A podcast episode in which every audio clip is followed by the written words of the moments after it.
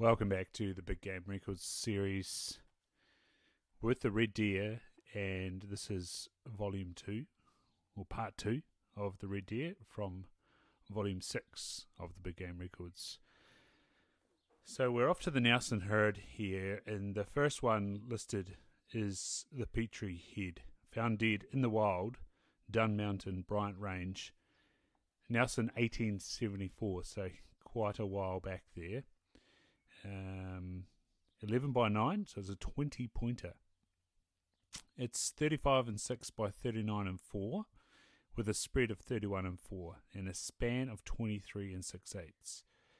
The beams are 5 and 5 each side, the coronets are 8 and 3 each side, the brow tines are 10 and 2 by 10 and 1, the bays are 15 by 12, there's an inner off the bay of 2 and 4 on the left hand side. The trays are 13 and 4 by 15. Uh, there's inner off the trays of 4 and 2 by 3 and 6. And a second inner off the tray on the left hand side of 6 and 6. The royal tines are 8 and 2 by 7 and 5. There's, there's a snag off the royal tine on the upper of 1 and 1 and 1. There's a snag off the royal lower, 1 and 2 and 1 and 7.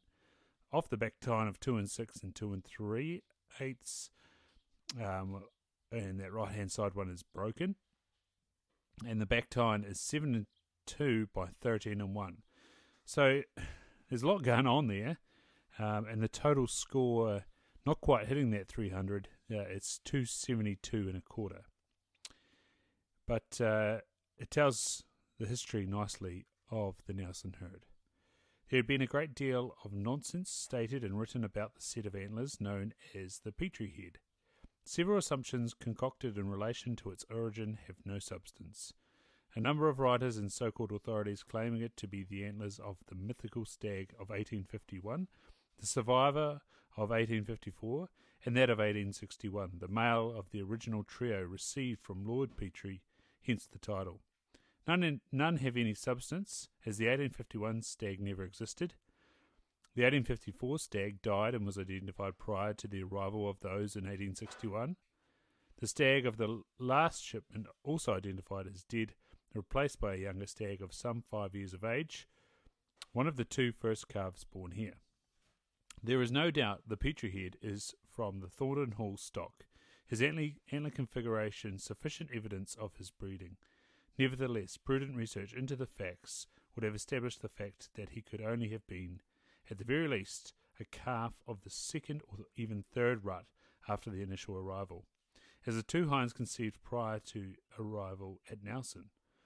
The remains of this stag turned up a considerable distance to the east of the settlement, whereas those original animals and their progeny tended to occupy the ground immediately to the south for some considerable time. The skeleton and antlers of this stag was discovered by one Harry Hodgson on Barron Hill near Dun Mountain some 13 years after the original liberation. As a consequence, considering the time lapse, he was probably one of the first calves born in Nelson, and as a mature stag took up residence in fresh country to the east of the settlement. oh, gee whiz, lost, lost to digest there. So this next one does crack 300. You'll have to tune in to find out by how much. It's W.C. Andrews, Lees Creek, Upper Waido Valley, in 1906. Make sure you subscribed and left a rating, and I'll see you there for the next one from the Nelson Herd. This is New Zealand Big Game Records Volume 6, The Red Deer Part 2, written and compiled for the New Zealand Deerstalkers Association, incorporated by D. Bruce Banwell. Published by the Halcyon Press, a division of Halcyon Publishing Limited, PO Box 360 Auckland 1140 New Zealand printed by Prolong Press Limited, China. Um, copyright 2011. D. Bruce Banwell, first published 2011.